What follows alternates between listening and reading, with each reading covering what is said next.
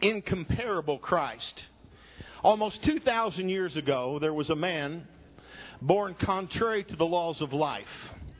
This man lived in poverty and was reared in obscurity.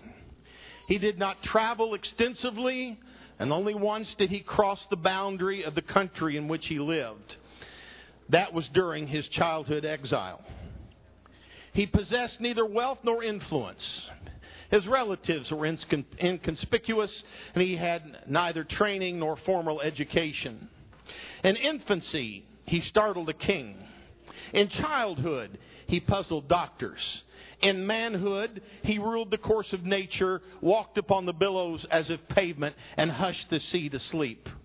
He healed the multitudes without medicine and made no charge for his service. He never wrote a book, and yet all the libraries of the country could not hold the books that have been written about him. He never wrote a song, and yet he has furnished the theme for more than all the songwriters combined. He never founded a college, but all the schools put together cannot boast of having as many students. He never practiced medicine, and yet he has healed more broken hearts than all the doctors far and near. Every seventh day, the wheels of commerce cease. Their turning and multitudes wend their ways to worshiping assemblies to pay homage and respect to him. The names of the past proud statesmen of Greece and Rome have come and gone. The names of past scientists, philosophers, and theologians have come and gone. But the name of this man abounds more and more. Though time has spread 2,000 years between the people of this generation and the scene of his crucifixion, yet he still lives. Herod could not destroy him, and the grave could not hold him. He stands in heavenly glory, proclaimed of God as the living personal Christ, our Lord and our Savior. Now, in this joyous season, we pause to remember the wonder of Jesus. And I don't know about you, but every time I hear a song sung about Jesus, when in the manner that it was sang a little bit earlier, when I hear the name repeated over and over, there is something that begins to well up inside of me. There is something that begins to open in my heart, because there is none other name. There is nothing else, no one else, not another God like him, because he is the one and only, the true living God of all glory and of all creation. Should we not love him? Should we not worship him? Should we not lift him up on high? Should we not shout his name so that all the world can hear it? Should we not say to the world, there is no other hope outside of him? There's none other like him. He is the true, lovely, wonderful God of all glory, and his name is Jesus. His name is Jesus. Praise God. Matthew 1:18 through 25 says, Now the birth of Jesus Christ was on this wise. When as his mother Mary was espoused to Joseph, before they came together, she was found with child of the Holy Ghost. Then Joseph, her husband, being a just man, and not willing to make her a public example, was minded to put her away privily. But while he thought on these things, behold, the angel of the Lord appeared unto him in a dream, saying, Joseph, thou son of David, fear not to take unto thee Mary thy wife, for that which is conceived in her is of the Holy Ghost, and she shall bring forth a son, and thou shalt call his name Jesus, for he shall save his people from their sins. Now all this was done that it might be fulfilled, which was spoken of the Lord by the prophet, saying, Behold, a virgin shall be with child, and shall bring forth a son, and they shall call his name Emmanuel, which being interpreted is God with us. Then Joseph, being raised from sleep, did as the angel of the Lord had bidden him, and took unto him his wife, and knew her not till she had brought forth her firstborn son, and he called his name Jesus. 160 years ago in England, Sir Henry Cole grew weary sending many handwritten greetings at Christmas, but he wanted to make his friends aware of the need to help the suffering on this holiday. Cole commissioned John Calcott Horsley to paint a card showing the feeding and the clothing of the poor. From this simple beginning, a tradition was born that has not stopped. It's called Christmas cards. Yet Christmas has changed in jolly old England, just like it has in jolly old America. And so is the Christmas card industry. A recent London Daily Mail survey discovered that only 1% of the Christmas cards sold on High Street related to the Nativity or the Christmas story. And of that 1%, many of them contain absurd humor about the wise men, shepherds, and so forth. Religious leaders in England are lashing out at the card companies, saying that they are participating in the systematic erosion of the Christian message of Christmas. What is the Christian message of Christmas? And it all begins and it ends with one thing, and that is a name. The Christmas story bids us to reckon with four names of Bethlehem's child. Within these four names lies the Christian message of Christmas. And I want to take you to those four names. We're going to read Luke 1:35. And the angel answered and said unto her, The Holy Ghost shall come upon thee, and the power of the highest shall overshadow thee. Therefore also that holy thing which shall be born of thee shall be called the Son of God. So we're going to start by calling him the Son of God. Now, the Christmas story begins with a young Jewish girl named Mary who was engaged to be married. The Holy Ghost cast a brilliant light upon this young lady. Mary was touched with the supernatural power of God. And in the Gospels, the same word, overshadowed, very interesting, is used 3 times to describe the glory about the Lord Jesus Christ. At these 3 times in his life, baptism, suffering, and sacrifice, a voice was heard from heaven identifying him. God's glory always shines the brightest at the turning point of our lives.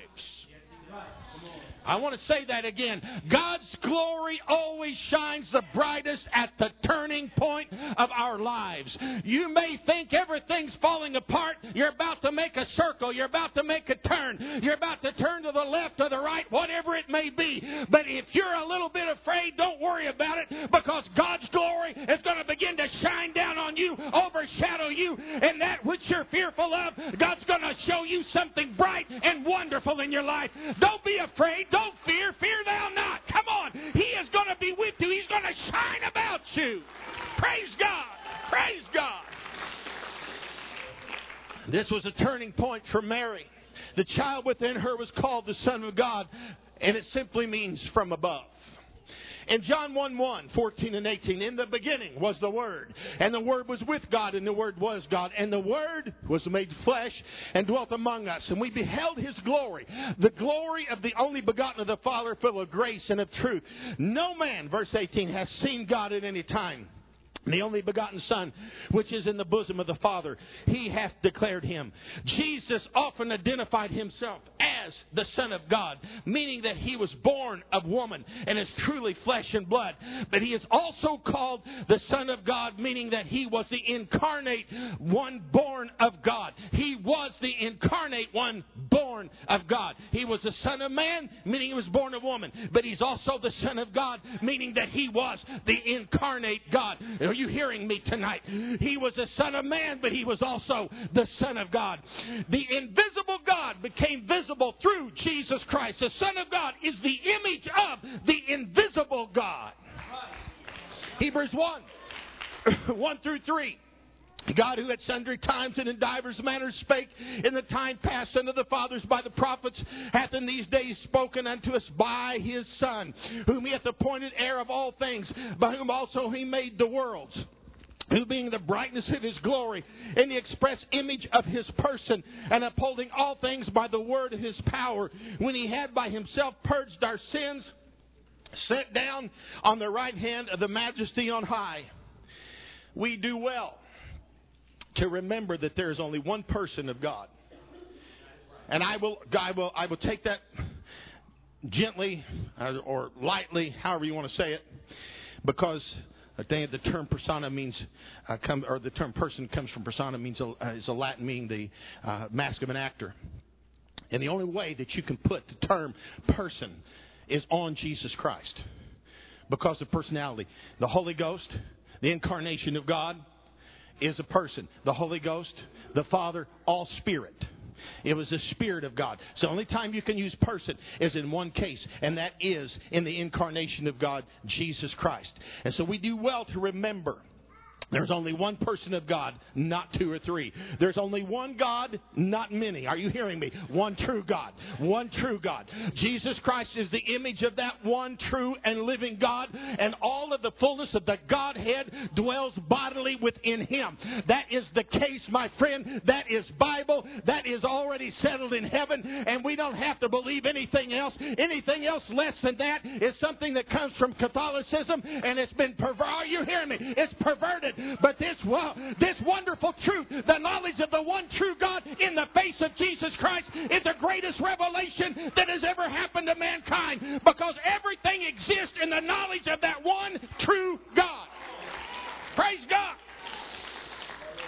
In a practical sense, when we call Him the Son of God, we are saying that God knows what we're going through. I don't... Everybody doesn't get excited about the same thing, but I get excited about that because I know my nature. I know my nature. You know, don't tell me about how great or good you are till you know, till you can prove it to me. You know, you better prove it to me. You better have the goods. You better know what you're talking about. And for God to set up on His mighty Zeus throne and throw down lightning bolts every time that He gets mad at me, I can't handle that. I'm liable to turn and throw them back. You're saying, you're making yourself God? I'm talking about Zeus. I'm not talking about God. But my God knows exactly what I have to endure here on earth. My God, I mean, hear me now. He knows the suffering that I've gone through. He knows the struggle, and He cares for me. That's what my God did. He's not some kind of father sitting on some kind of nebulous throne up in the heavens. Are you hearing me? He is the God that came down, incarnate, the Son of God. He's endured what I've endured. He knows what I've gone through. He has felt the things that I have felt. He's endured the things that I've endured and more. That's my God. He loves me so much He came to the earth to know what I have to go through. I'll give Him a hand clap of adoration.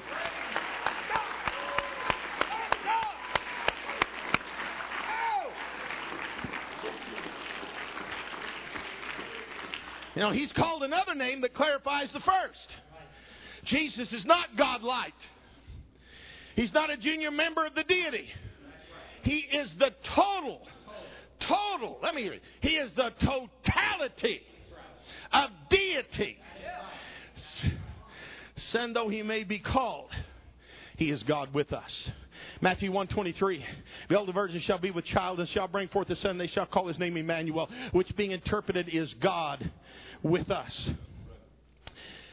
So we're going to call Him, let's call Him Emmanuel, God with us. Isaiah prophesied of a time to come when men would cry, Emmanuel, God with us. Isaiah 7:14.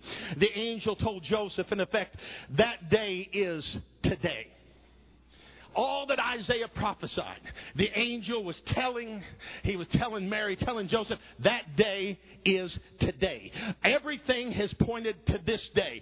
Can you imagine the feeling that Mary and Joseph had to have had to realize that everything the prophets was looking for, everything that was prophesied was taking place in a stable?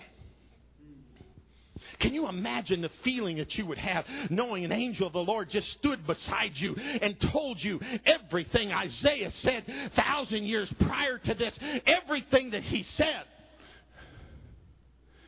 600 years prior to that, everything he said is taking place now. Now. Right now. You're a part of it. I can't help but wonder, you know, here we sit. Worrying about Friday. Worrying about the family we got to endure.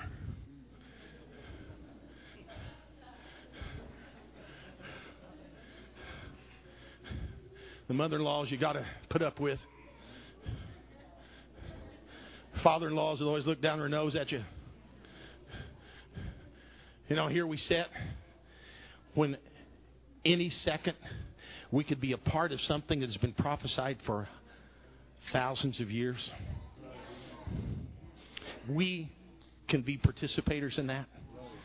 This church, in a moment, in the twinkling of an eye, at the last trump, this church could be changed before Friday ever came here. This church could be changed before midnight ever tolled.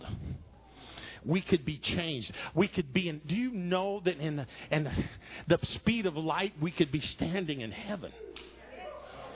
We can be participators of one of the greatest events ever told. Now hear me. The thing that this purchased, what I'm preaching tonight, the one that purchased this, we can be participators in it.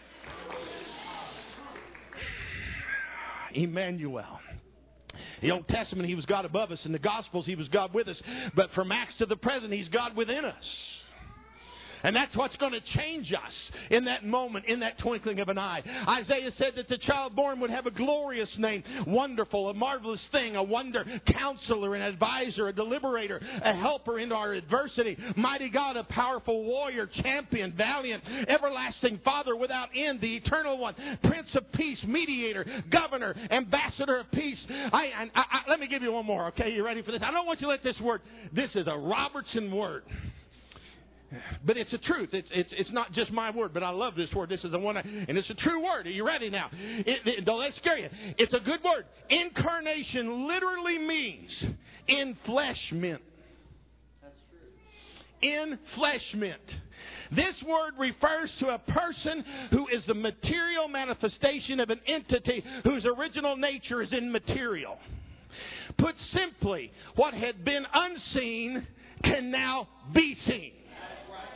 What now? Oh, come on. It can now be seen.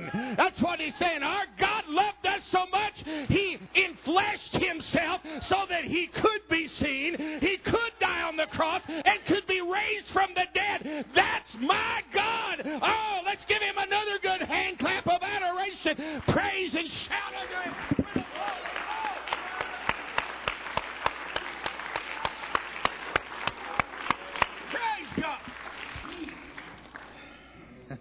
Many world religions employ some kind of incarnation. I mentioned this the other day. Hinduism has many avatars that are coming of Vishnu, or the comings of Vishnu to man. Buddhism has its reappearances of the Lama or the inspired teacher. But Christianity is unique in its view of incarnation. Once and for all, the only God became flesh. It's not a matter of another one coming down or another one coming, another incarnation, another avatar. Our God only needed to do it one time, and because He did it right, aren't you glad? He did it right. He came down and He died on that wonderful cross. Come on. And He came out of that tomb. He did it right. We don't need Him to keep coming back. He came back to live in our hearts. He came back to make a difference in each and every one of us. He came back to give us hope. He came back to give us resurrection power. That is all through the Holy Ghost. Oh, friend, it's wonderful when you begin to understand the power and the might of the God that we serve. Oh!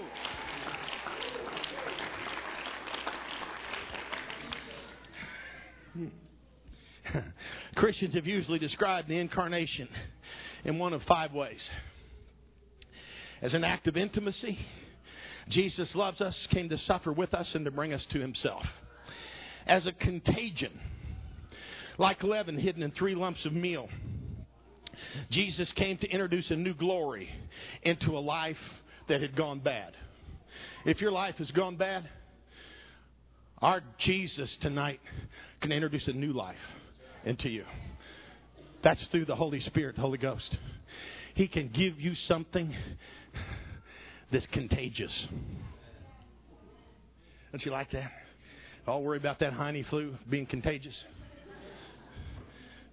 I like catching a good dose of the Holy Ghost from somebody right next to me. Somebody's really worshiping, loving God, you know. You got the Holy Ghost all over him. That's the reason I like him coming up here, but he's backslid on me. He sits back there now. You know, I like it up here because every so often I need a little boost, you know, and I know that he's red hot and he's ready, so I just reach down and touch him on his bald head. Now go up. Woo! That's what the Holy Ghost can do for you. Look at him turn red. I finally got him. Hallelujah. He's as red as his girlfriend's hair. Oh.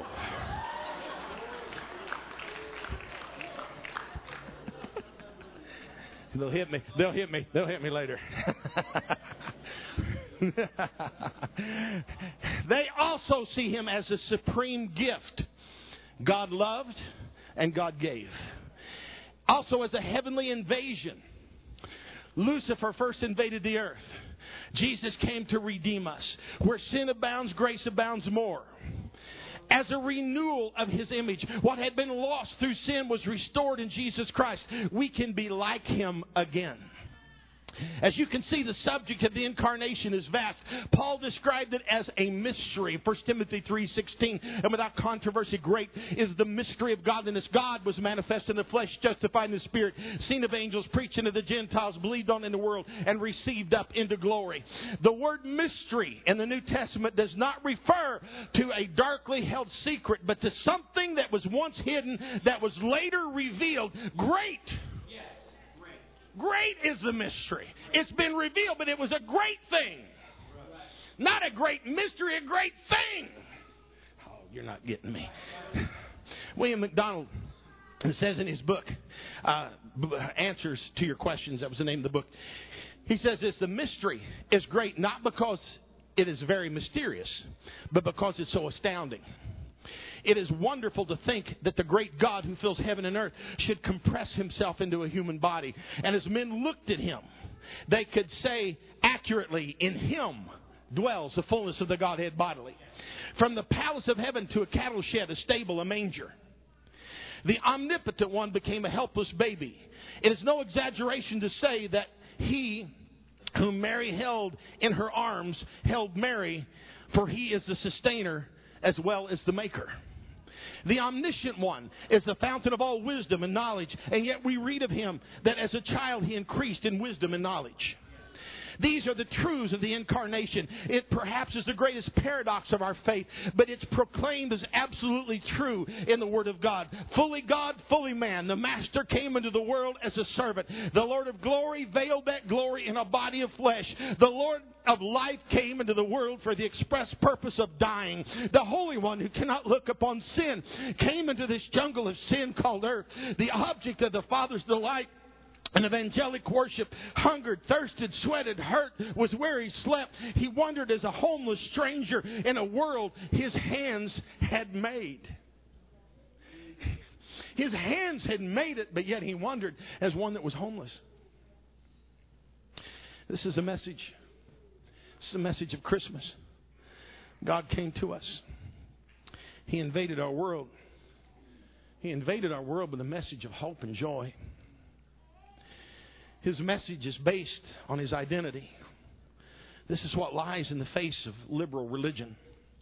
Jesus is not a way. He is the way. He's not merely a good teacher. He is omniscience personified. There's another name that is worthy of mention. Luke 2:10-11. And the angel said unto him, fear not, for behold, I bring you good tidings of great joy, which shall be to all people. For unto you is born this day in the city of David a Savior, which is Christ the Lord. Call Him Christ the Lord.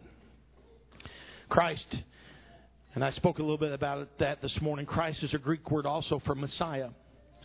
Bethlehem's child was not merely a prophet, he was a much longed for Messiah.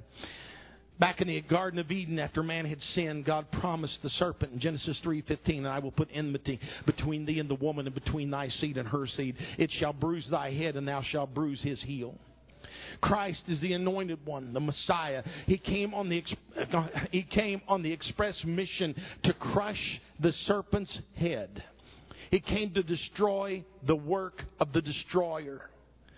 And that He was called Christ the Lord means that Jesus is more than Elijah, an Elijah figure. He was divine.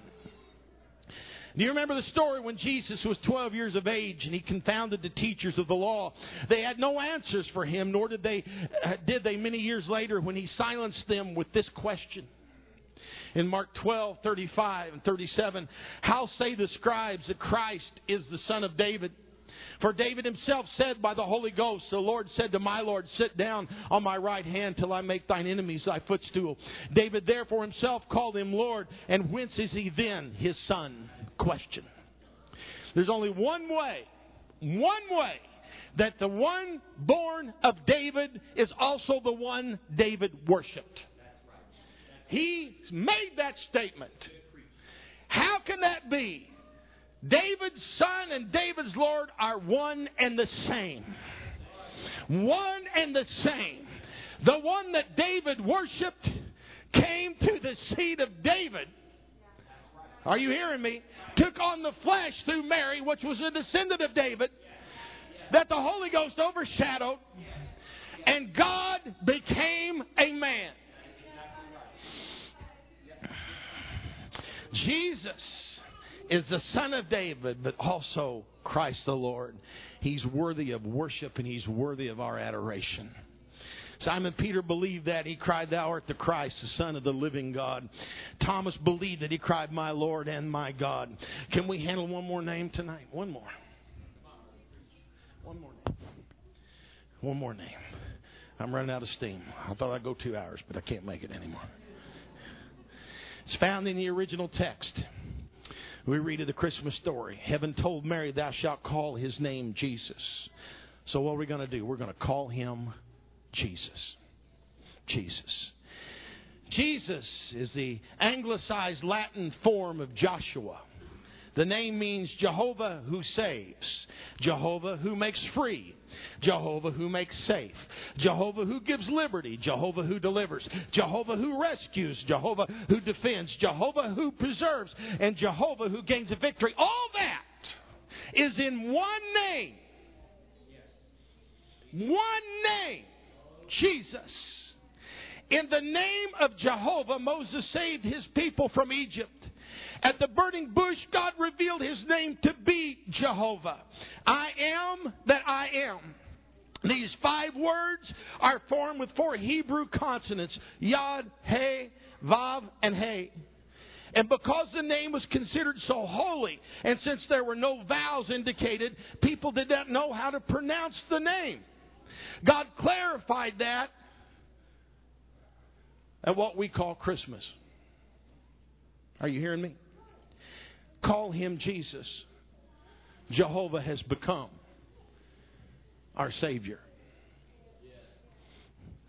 If you do anything in this season, whatever the day Jesus' birth was, we're worshiping and believing Him on this particular day. Don't go home on Friday or Friday morning and just rip through a bunch of presents and be unhappy about what you didn't get. Read the Christmas story. Teach those children, those grandchildren. You know, if we're going to do this on December 25th, we're going to keep things where they're supposed to be.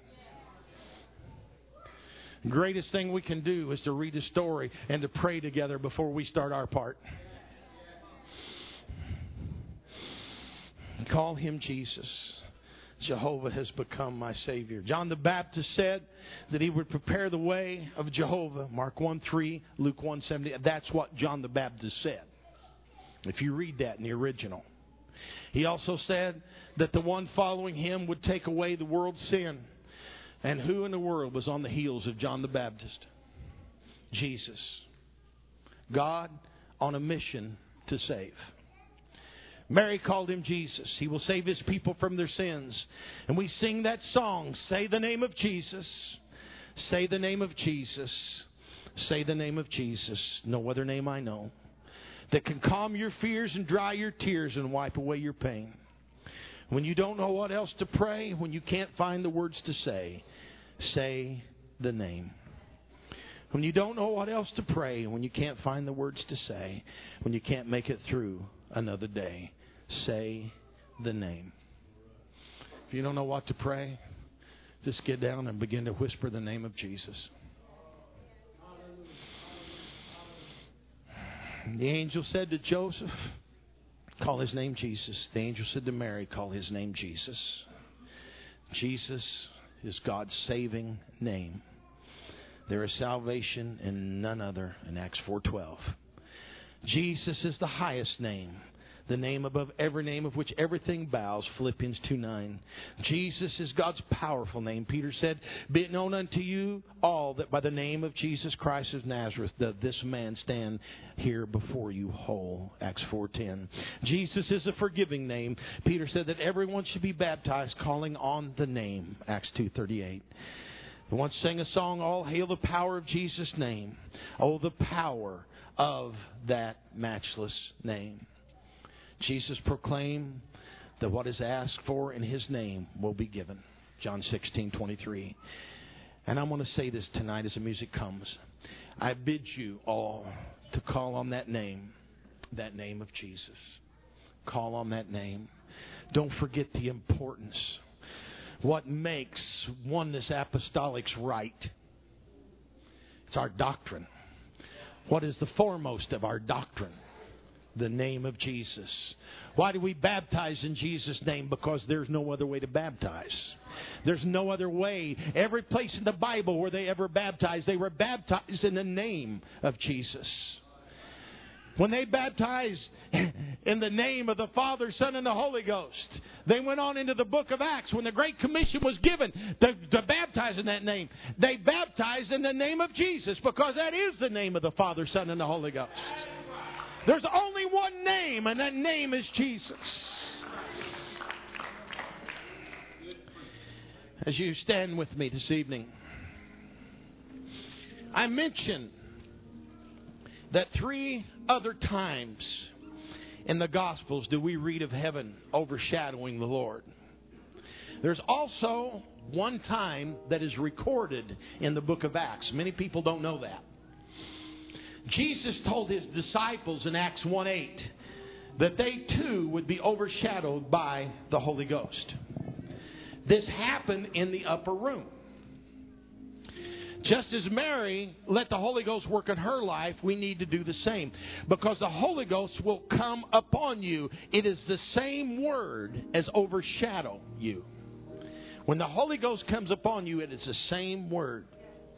So just like it happened to Mary, it still happens today. How will this happen? The Bible says to call on the name of the Lord. And you will find out how wonderful He truly is. His joy unspeakable and full of glory. Let's raise our hands tonight as the singers begin to sing, just gently if you would. Raise your hands towards heaven. God tonight can fill you, overshadow you with the Holy Ghost. If you have not received this wonderful gift of the baptism of the Holy Ghost, speaking with other tongues as the Spirit gives the utterance, this altar is open to you. Now, this altar is open to anybody who has a need, but I am specifically mentioning tonight the person or persons who need the baptism of the Holy Ghost. Would you come if you need that wonderful gift? Would you come? Would you come? Would you come? If you need this wonderful gift of the baptism of the Holy Ghost, would you come? Would you come? I'm not going to be lengthy because I know that God is already dealing with some people. And you're not rejecting me, rejecting God when you feel that urgency, when you feel that conviction. When you feel it, I want you to come. And I believe that there are some more in here. There is more in here this evening that is feeling that they know there's more to just accepting the Lord Jesus Christ as their personal Savior. There's a whole lot more to it than that. Would you come? If you would let God and allow Him freedom in your life and let Him overshadow you, you will begin to speak with other tongues. Would you come? I'm going to lay this microphone down. That doesn't mean the altar is closed. You can still come down, and God can still and will fill you with the Holy Ghost.